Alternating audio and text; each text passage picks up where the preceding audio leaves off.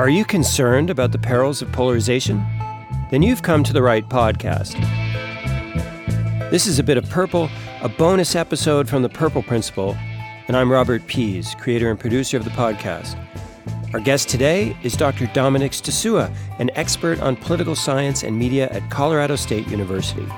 Our topic is broadcast journalism, which 40 years ago may have been less entertaining, but on balance, more fact based, objective, and informative. Today's OPEC increases are expected to drive the price of unleaded up to a national average of 77 cents per gallon. Day 142 of the Iran hostage crisis. And the Shah's arrival in Egypt complicates efforts to free the hostages. Unexpected release of more radiation today from the Three Mile Island nuclear power plant has led to a series of consequences. Unless you've been living in a cave without cable, you've noticed that broadcast journalism has changed. Once again, another police chase. It's like a non-story. It's a non-story. well, every time I get done with the seven day, you guys are like, oh. We know all too well you can't please everyone. That's a fact if you work in the news business. Are you kidding me? What the heck happened?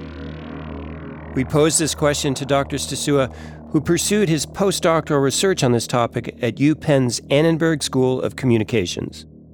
I think what, what contributed to this process has been definitely the fact that all news just got a lot more political and a lot more partisan. What happened is that back in the late 70s, early 80s, if you were following the news, roughly a third of the time you would encounter like a reference to a politician or a quote from a politician. So one in three stories, roughly.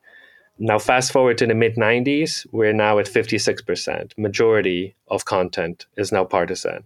Fast forward to 2016, now it's two thirds, it's 67%. So now, essentially, it's not just people who are in the echo chambers who are exposed to hyperpartisanship, it's everybody that even residually follows the news and you know that kind of that turns off a lot of people uh, especially the kind of pure independents who are going to get turned off by politics Dr. Stecula, an expert on news and media consumption, has paid close attention to how audience responses evolve along with this changing media landscape back in the 60s, 70s. Essentially, if you had the television on in the evening, it was on one of the three channels and the news was on. And regardless of which of the three channels you watched, you were more or less served the same content. So everybody was more or less on the same page. Now you have a lot of outlets out there, and there's fierce competition, and the news audiences have fragmented quite a bit. And the easiest, most economical way to attract audiences is to make news less fact based, more emotional, and more entertaining. There's this political scientist, Eitan Hersh, and he has this concept of political hobbyism. And people kind of engage with politics as they do with sports, right? It's just kind of this shallow kind of pursuit of entertainment and and uh, and gratification. And I think a lot of partisans are like that, and a lot of independents, on the other hand, like we've been talking about, they get turned off by this. Over this same period of national cable news becoming more partisan and entertainment driven, local news sources have either declined or consolidated.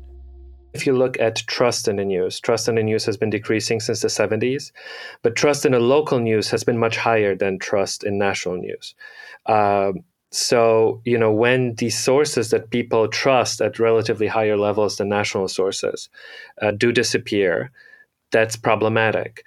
Uh, another problematic development has been that a lot of local news stations have been bought up by the Sinclair Group and uh, Sinclair has been running essentially like a fairly partisan operation. So when there was uh, this kind of hardcore partisan uh, content masquerading as local news, uh, you know, I think that's not particularly good either. So, where can an independent minded audience find nonpartisan, fact based news these days? You know, most people don't really think very hard about these distinctions. And I think there's just been a lot of just news that has been sounding more like opinion, and there's just been a proliferation of opinion content.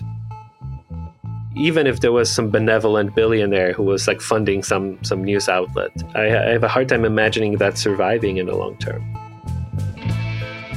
You've been listening to a bit of Purple with today's guest, Dr. Dominik Stecula, Associate Professor of Political Science at Colorado State University and an expert on American broadcast media. The Purple Principle is a podcast about the perils of partisanship in media, politics, society, and just plain everyday life. This is Robert Pease for the Purple Principle team, with original music by Ryan Adair Rooney. Look for full episodes and more bonus material on your favorite streaming service. Please share us on social media and find more info at purpleprinciple.com.